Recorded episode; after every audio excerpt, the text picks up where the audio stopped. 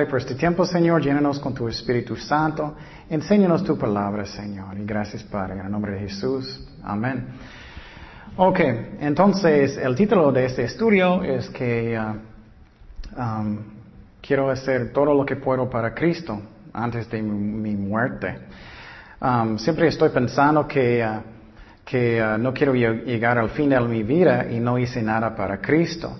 Porque después de la muerte vamos a estar enfrente de Él. Sabemos que la salvación es un don de Dios, no es por obras, pero en el cielo vamos a tener regalos, vamos a tener recompensa. Y entonces, pregunte su corazón cuando vamos a pasar por este estudio, ¿qué estoy haciendo para Cristo? Y quiero decir, eso no es para como regañar, ¿qué estás haciendo? no es eso, pero pregunte su corazón y podemos servir a Dios en muchas maneras.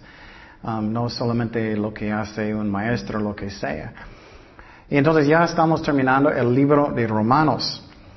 Y uh, en el capítulo pasado miramos que Dios no quiere que, uh, que estamos peleando sobre cosas que no son tan importantes.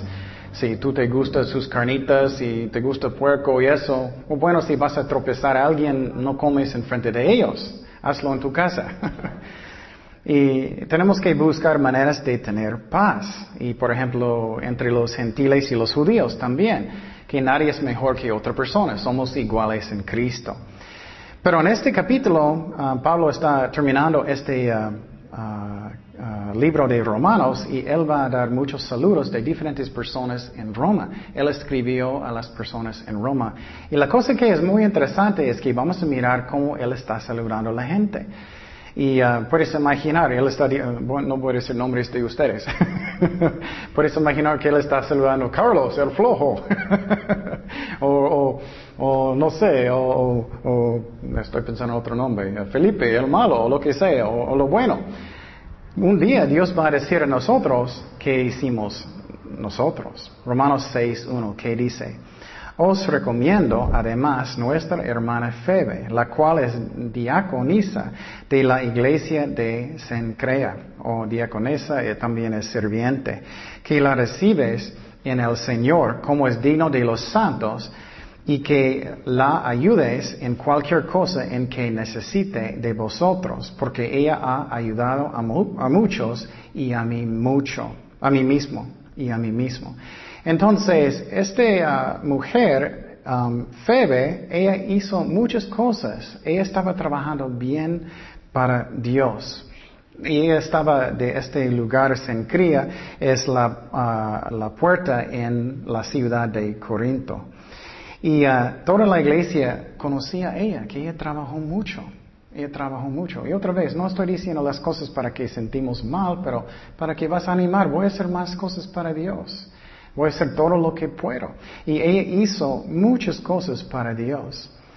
Y um, lo que uh, tenemos que pensar es, esa palabra, diácono y diaconisa, significa serviente, serviente. Ella era un serviente en la iglesia en Corinto, en Sencrea. Y uh, Sencrea. Vamos a Juan 12, 26. Juan 12, 26. Y vamos a mirar que Cristo dijo lo mismo. Dice, si alguno me sirve, sígame, y donde yo estuviere, allí también estará mi ¿qué? servidor. Eso es la misma palabra en griego, para que sepas, la misma palabra. Entonces, cuando él dijo era un diácono, significa servidor. Entonces, ella estaba sirviendo en una manera que era muy hermoso, sirviendo la iglesia. Y pregunte su corazón, si Dios va a escribir alguna carta a mí, ¿qué Él va a decir? Flojo, amable, Él va a decir enojón, trabajador, ¿qué Él va a decir? Entonces, después de nuestras vidas, Dios va a decir algo. Y yo quiero escuchar bien hecho, ¿no? Entonces, por ejemplo, eh, yo tengo un amigo en otro lado que yo recuerdo que cuando empecé con mi amistad con él, yo no podía creer cómo amable él era conmigo porque a veces yo necesitaba ayuda con algo. Yo recuerdo un, día olvidé de traer algo del otro lado. Y, él vive muy adentro del otro lado. Él dijo, oh, me voy. Y él, dijo, voy, voy, a manejar hasta que tú estás y voy a traerlo. Y ahora, ¿en serio? Y él era, sí, ya me voy. Y Él lo trajo las cosas que necesitaba. Es su personalidad, es una personalidad de un serviente. Es algo que es hermoso. Y tenemos que preguntar, ¿cómo está mi corazón? ¿Tengo un corazón de un serviente? ¿Cómo estoy? Entonces, él eso es como Él está saludando a la gente. Versículo 3, Romanos 16, 3. Más saludos. Saluda a Priscila y a Aquila, mis colaboradores en Cristo Jesús. Trabajadores. Entonces, Él está dando más ah, descripciones de la gente que expusieron su vida por mí, a los cuales no solo yo doy gracias, sino también todas las iglesias de los gentiles. Saluda también a la iglesia de su casa. Saluda a Peneto, amado mío, que es el primer fruto de aquella para Cristo. Entonces Pablo está también saludando a Priscila y Aquila. Y uh, ellos son trabajadores con él. Eso es otra cosa que es hermoso, que Dios va a decir, trabajas para Cristo, ah, estás haciendo cosas para Cristo. Y a mí es muy interesante de leer el capítulo y mirar cómo Él describió la gente. Y la cosa que es interesante es que ah, Pablo a veces necesitaba trabajar. ¿Puedes imaginar eso? Él era apóstol. Él estaba predicando en todas las partes. Puedes imaginar cuántas personas recibieron a, Cristo a través de Él y Él necesitaba trabajar. Entonces, a veces necesitamos trabajar. Y a veces pastores se enojan, ay, no quiero, bueno, si Dios quiere, qué bueno, si no quiere, está bien. Él tenía un corazón de un serviente. Pero la cosa que es interesante es que Él hizo su trabajo muchas veces voluntariamente. ¿Qué es la razón? Para que personas no van a pensar que estás haciéndolo para el dinero. Vamos a 1 de Corintios 9.3. 1 de Corintios 9.3. Eso a mí es muy, muy interesante. Que está hablando de los otros apóstoles. Y mira lo que Pablo estaba trabajando tanto, haciendo tantas buenas cosas y la iglesia en Corintio no tenía nada, nada de gratitud, solamente ellos estaban acusando a Pablo de todas las cosas. Contra los que me acusan, ¿puedes imaginar acusando a Pablo, el apóstol? Esta es mi defensa. ¿Acaso no tenemos derecho de comer y beber? ¿No tenemos derecho de traer con nosotros una hermana por mujer? Mira, él está diciendo que los apóstoles podían casar. Y mira lo que dice más, como también los otros apóstoles y los hermanos del Señor y o Pedro. O solo yo y Bernabé no tenemos derecho de no trabajar.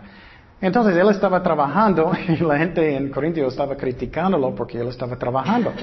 Pero miramos aquí que, Pedro no era el primer papa. La iglesia católica eh, está confundido.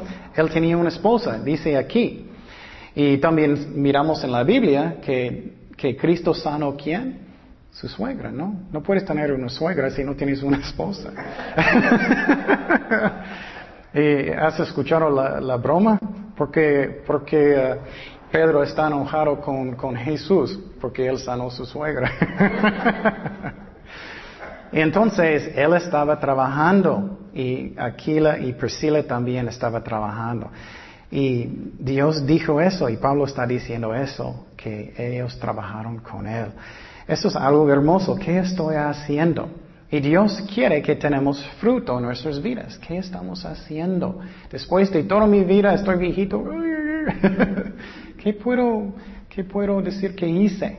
Hay muchas formas que puedes trabajar con Dios. Oración, no solamente es predicando o enseñando, puede ser oración, puede ser dando folletos, puede ser ayudando a los pobres y dando folletos. Muchas formas, invitando personas a la iglesia, lo que sea.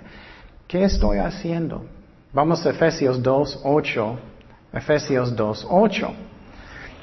Eso es algo que es muy interesante. La Biblia dice que somos salvados por medio de la fe, no, no por obras, pero para que hacemos buenas obras y amamos a Cristo.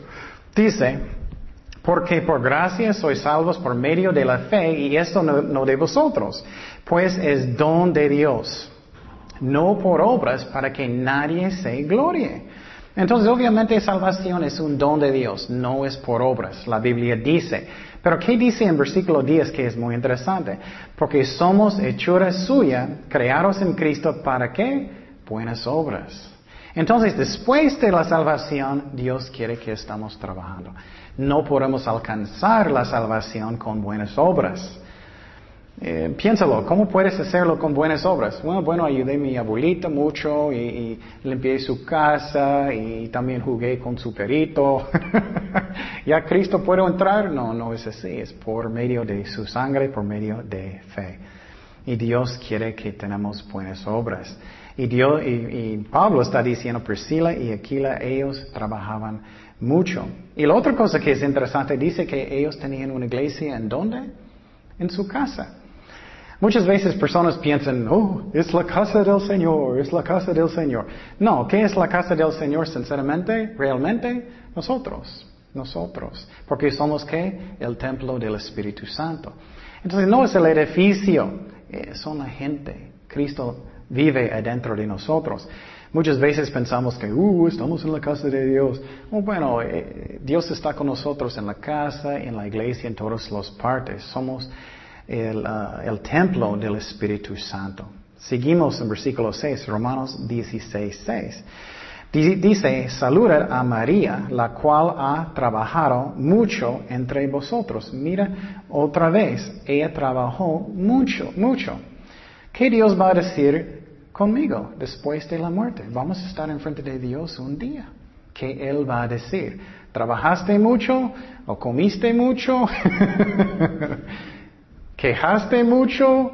¿Qué Él va a decir que hiciste? Romanos 16, 7. Saluden a Andrónico y a Junías, mis parientes y mis compañeros de prisiones los cuales son muy estimados entre los apóstoles y que también fueron antes de mí en Cristo. Entonces, Junia es un nombre que es de una mujer. y uh, algunos maestros dicen que ella era un apóstol, pero no, no había apóstoles que eran mujeres. Mujeres no son peores que hombres, somos iguales en Cristo. Solamente es la orden que Dios dijo. Vamos primero de Timoteo 2.12. Primero de Timoteo 2.12. Dice, porque no permitió a la mujer enseñar ni ejercer dominio sobre el hombre, sino estar en silencio. Entonces, otra vez, eso está enseñando, no, no es que mujeres son peores, no es eso, solamente es la orden que Dios decidió. Entonces, está enseñando que esta mujer Junia, todos los apóstoles conocían a ella, no es que ella era un apóstol. Y dice que también en este versículo, en muchos eh, compañeros de prisiones, ¿cuántos compañeros de prisiones tienes? Hola amigo, estamos en prisión en Efesio, en Corinto, ¿y cómo has estado? Entonces, Pablo sufrió mucho para el Evangelio, Pablo sufrió mucho. Vamos a 2 de Corintios 11, 23. 2 de Corintios 11, 23. Mira lo que pasó con Pablo, algunas cosas.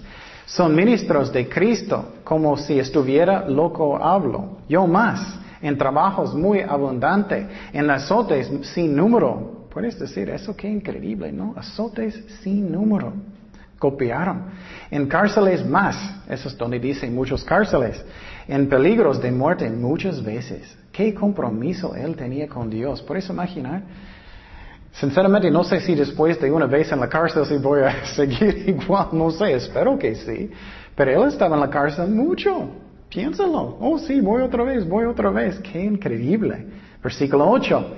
Romanos 16, 8 dice, salud a Amplias, amado mío en el Señor.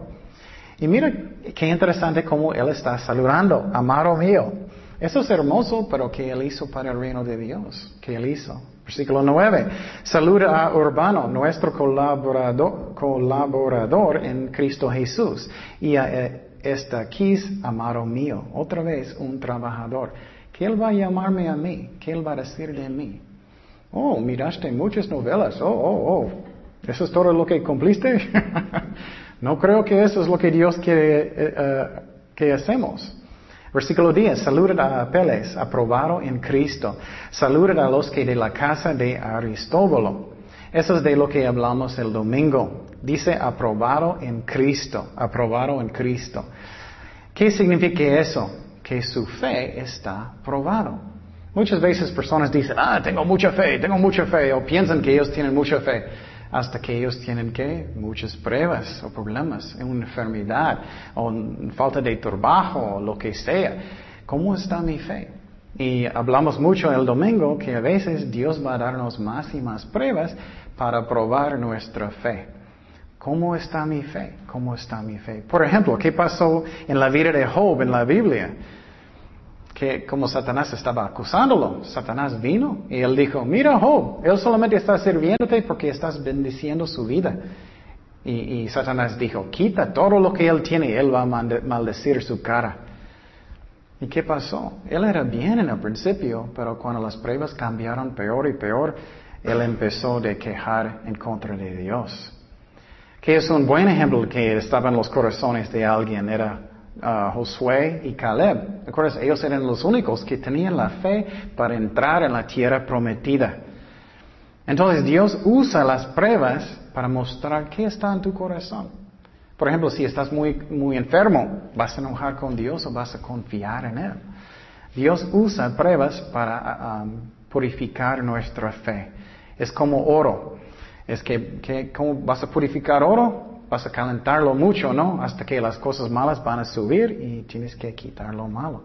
Es lo que Dios hace con nosotros. Vamos a primero de Pedro 1.6. Primero de Pedro 1.6. Entonces, problemas y pruebas son normales. Dios usa pruebas y problemas para purificar nuestra fe. Dice, en lo cual vosotros os alegráis, aunque ahora por un poco de tiempo, si es necesario, tengáis que ser afligidos de, diversas pruebas, para que sometida a prueba vuestra fe. ¿Cómo está tu fe? Mucho más preciosa que el oro, en cual, aunque ah, perecedero, se prueba con qué? Con fuego. Se hallaba en alabanza, gloria y honra cuando se manifestado Jesucristo, a quien amáis sin haberlo visto, en quien creyendo, aunque ahora no lo veas, os alegráis con gozo inefable y glorioso, obteniendo el fin de vuestra fe, que es la salvación de vuestras almas. Entonces, pruebas muestra tu fe, ¿no? ¿Qué pasó con, con, con, uh, con Pedro? Él estaba con los discípulos y comiendo. ¿Y qué pasó? Jesús dijo que voy a morir y, todo eso. ¿Y qué, dijo Pedro? Él pensaba que, ah, yo tengo mucha fe, yo tengo mucho. Él dijo, nunca, nunca, nunca voy a negarte, nunca, nunca, nunca. ¿Y qué dijo Jesús? Antes que vas a escuchar al gallo, ¿qué va a pasar? Vas a negarme, ¿no? Entonces, pruebas muestra qué está en mi corazón. Entonces dice en esta parte de la Biblia, uh, Pablo dijo que su fe fue aprobado, aprobado. Entonces eso es como Dios um, prueba nuestra fe. Seguimos Romanos 16, 11. Y si quieres escuchar mucho de eso, el estudio de domingo habla mucho de cómo mi fe está aprobado por Dios. Versículo 11 dice, saluda a Herodión, mi pariente, saluda a los de la casa de Narciso, los cuales están en el Señor. Entonces, eso es bonito, ellos son otros cristianos, judíos cristianos, pero solamente cristianos. ¿Qué Dios va a decir de mi vida? ¿Qué Dios va a decir de mi vida? Versículo 12, saluda a Trifena y a Trifosa, las cuales también en el Señor saludan a la amada Pérsida, la cual ha trabajado mucho, mucho en el Señor. Esos son nombres de mujeres, son nombres de mujeres. Y mira lo que dice, trabajaron mucho en el Señor. Qué hermoso es eso. Otra vez, ¿cómo estoy yo? ¿Qué puedo hacer para el Señor? Dios, no hay falta de trabajo. no hay falta de necesidad. Hay muchas personas que necesitan conocer al Señor y uh, necesitamos trabajar bien. Vamos a 1 de Corintios 15 días. Muchas veces personas dicen, oh, el Señor está haciendo la obra, el Señor, entonces no necesito estudiar, no necesito uh, trabajar bien. No, no es cierto. Claro, el Señor hace la obra, pero Él usa personas. Primero de Corintios 15 días dice, pero la, la, gracia de Dios soy lo que soy y su gracia no ha sido en vano para conmigo. Antes he trabajado más que todos ellos, pero no yo, sino la gracia de Dios está conmigo. Entonces, Él trabajó mucho, mucho, mucho. Romanos 16, 13. Saluden a Rufo, escogido en el Señor y su, madre y mía. Me gusta eso. Él está diciendo mi mamá también. él estaba muy cerca, él amó las ovejas de Dios. 14. Saluda a Ansíncrito y a Flegonte y Hermas y Patrobas y Hermes y los hermanos que están con ellos. Solamente hermanos, otra vez. 15. Saluda a Filo, Filólogo y a Julia y a Nereo, Nereo, a Nereo y a su hermana Olimpias y todos los santos que están con ellos. Otra vez, solamente creyentes. Oh, bueno, es hermoso que está salvado, pero ¿qué estamos haciendo para el Señor? 16, 16 dice, saludaos los unos a los otros con ósculo santo o beso. Os saludan todas las iglesias de Cristo. Entonces, en algunas culturas, y en México mucho, eh, personas saludan con beso en la mejilla. A los hombres besan las mujeres en la mejilla y mujeres a hombres uh, muchas veces. Pero quiero decir algo que tenemos que ser sabios. Um, hay, hay, algo, especialmente con los jóvenes. Algunos de los jóvenes quieren besar a todas las muchachas. Entonces, eh, si sientes en su corazón que eso es la razón, bueno, pon la mano y, no deja un beso. Pero eso es algo de la cultura también allá. 16, 17. Eh, Mas os ruego, hermanos, que os fijéis en los que causan divisiones y, eh, y tropiezos en contra de la doctrina que vosotros habéis aprendido y que os apartéis de ellos. Eso es muy interesante. Está diciendo, si miras personas que causan divisiones en la iglesia, que tenemos que apartarnos de ellos. Porque tales personas no sirven a nuestro Señor Jesucristo, sino a sus propios uh, vientres. Y con suaves palabras y lisonjas engañan a los corazones de los ingenios. Entonces Pablo está diciendo aquí que algunas personas solamente causan problemas. Ellos le gustan pelear o, causan divisiones. Algunas personas son así. Y Pablo dice que debemos apartarnos de ese tipo de persona. Obviamente tenemos que dar oportunidades de arrepentir de personas. Pero si personas no quieren arrepentir, tenemos que apartarnos de ellos. Y eso es una forma de amor también. Muchas veces personas solamente piensan que amor son abrazos y eso. También disciplina es amor también. Vamos a Hebreo 12, 5. Y habéis ya olvidado la exhortación que como a hijos se los dirige, diciendo, Hijo mío, no menosprecies la disciplina del Señor, ni desmayes cuando eres reprendido por Él porque el Señor al que ama disciplina y azota a todo el que recibe por hijo. Entonces, es amor si estás disciplinando a sus hijos, si estás disciplinando en la iglesia, porque eso es algo parte del llamado de Dios. Y algunas personas son, causan muchas divisiones.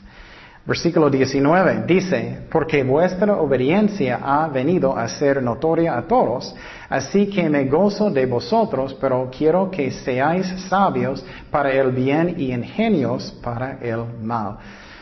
Entonces Pablo está diciendo, él sabe su obediencia. Qué hermoso es eso. Él está diciendo que todos sabían que era una iglesia obediente a Dios. Eso es el más importante que podemos hacer para Dios. No es servicio. Puedes tener a alguien que hace mucho servicio, ellos están haciendo muchas cosas en la iglesia, sirviendo a Dios en muchas partes, pero si ellos no están obedeciendo a Dios, ¿qué dijo Jesús? Si me amas, ¿qué? Guarda mis mandamientos. Eso es el más importante. Y muchas veces personas piensan, no, estoy sirviendo tanto, pero si ellos son rebeldes y no quieren obedecer a Dios, no vale. Y también dice que necesitamos ser sabios en lo que es bueno, pero no, no investiga lo que, cada cosa que es malo. Entonces necesitamos buscar sabiduría, necesitamos estudiar la Biblia, necesitamos hacer todo eso. Pero muchas veces personas actúan como tontos. Oh, necesitamos investigar todos los sitios de pornografía en el Internet para ver lo que ellos están haciendo. No, necesitamos ser ignorantes en lo malo, que no estamos investigando en cada detalle lo que está pasando. Obviamente necesitamos a veces saber que existe para predicar o para evangelizar, pero no necesitamos saber cada detalle Él está diciendo. Y versículo 20.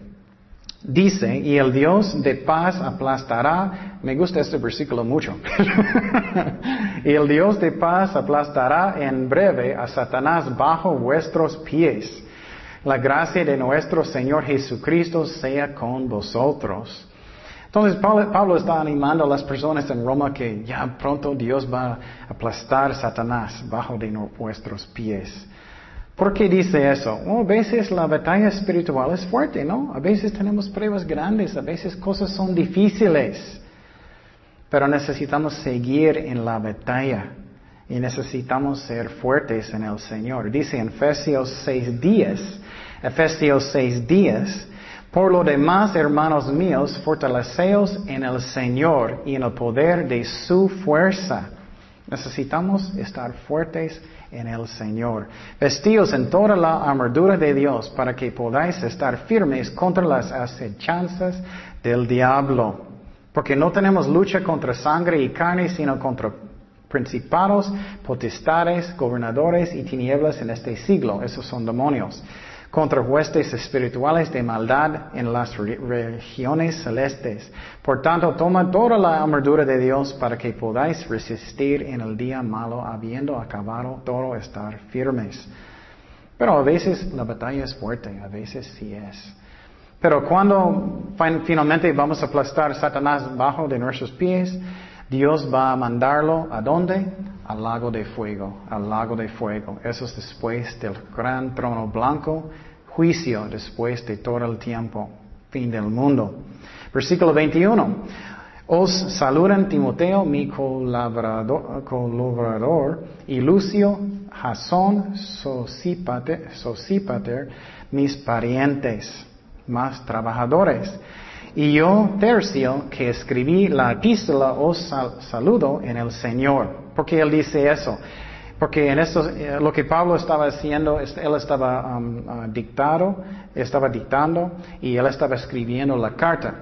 En estos tiempos ellos no tenían laptops, ellos no tenían computadoras, ellos tenían que pergaminos muy largas, ¿no? Entonces él estaba dictándolo y él estaba escribiendo toda la carta.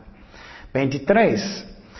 Os saluda Gallo, hospedador mío y de toda la iglesia. Os saluda Erasto, tesorero de la ciudad y el hermano cuarto. Y entonces, ¿quién es este Gallo? Ah, Pablo ah, bautizó él en Corinto. Ellos tenían, ah, él, él quedó en su casa. Y también dice que aquí, que el tesorero, que él aceptó a Cristo. Eso es un ejemplo que necesitamos orar por los gobernantes, los gobernadores, el gobierno, para que ellos busquen a Dios. 24. La gracia de nuestro Señor Jesucristo sea con todos vosotros. Amén. Entonces Pablo está diciendo, necesitamos tener la gracia de Dios con nosotros siempre. ¿Qué es la razón? Necesito la gracia de Dios. ¿Qué es gracia? Es lo que no merecemos, ¿no? Es lo que la Biblia dice. Entonces, lo que pasa es que yo necesito la gracia de Dios. Yo necesito que Él siempre está conmigo aunque yo no merezco. Yo necesito su amor aunque yo no merezco. Yo necesito saber que Él nunca va a dejarme. Y eso es algo que es muy hermoso. Que no es que yo merezco que Cristo está conmigo en cada momento. Yo no merezco que Él está ayudándome en cada momento pero por la gracia de Dios no merezco, Él está conmigo y Él nunca va a dejarme. Hebreos 13, 5. Hebreos 13, 5. ¿Qué dice? Sean vuestras costumbres sin avaricia, contentos con lo que tenéis ahora, porque Él dijo, no te desampararé ni te dejaré. Qué hermoso, Él nunca va a abandonarme, nunca. Versículo 25. Y al que puede confirmaros según mi evangelio y la predicación de Jesucristo, según la revelación del misterio que se ha mantenido tenido oculto desde tiempos eternos, pero que ha sido manifestado ahora y que por las escrituras de los profetas, según el mandamiento de Dios eterno, se ha dado a conocer a todas las gentes para que obedezcan a la fe. Entonces, eso significa que, Dios puede confirmarnos, Él puede sostenerme, Él puede sostener mi fe. A veces me siento muy débil, a veces me siento no tan fuerte y Dios puede sostenerme. También dice que el misterio está manifestado. ¿Qué es eso? El misterio es que los judíos y los griegos van a ser un solo cuerpo. Eso es el misterio. La Biblia dice que en, en Gálatas 3:28 ya no hay judío ni griego, ni no hay esclavo ni libre, no hay varón ni mujer, porque todos vosotros sois uno en Cristo Jesús. Versículo 27, al único sabio Dios, sea gloria mediante Jesucristo para siempre. Amén. Me gusta este versículo mucho. ¿Quién, solamente, solamente quién es sabio? ¿Yo? No, dice que Dios es el único sabio.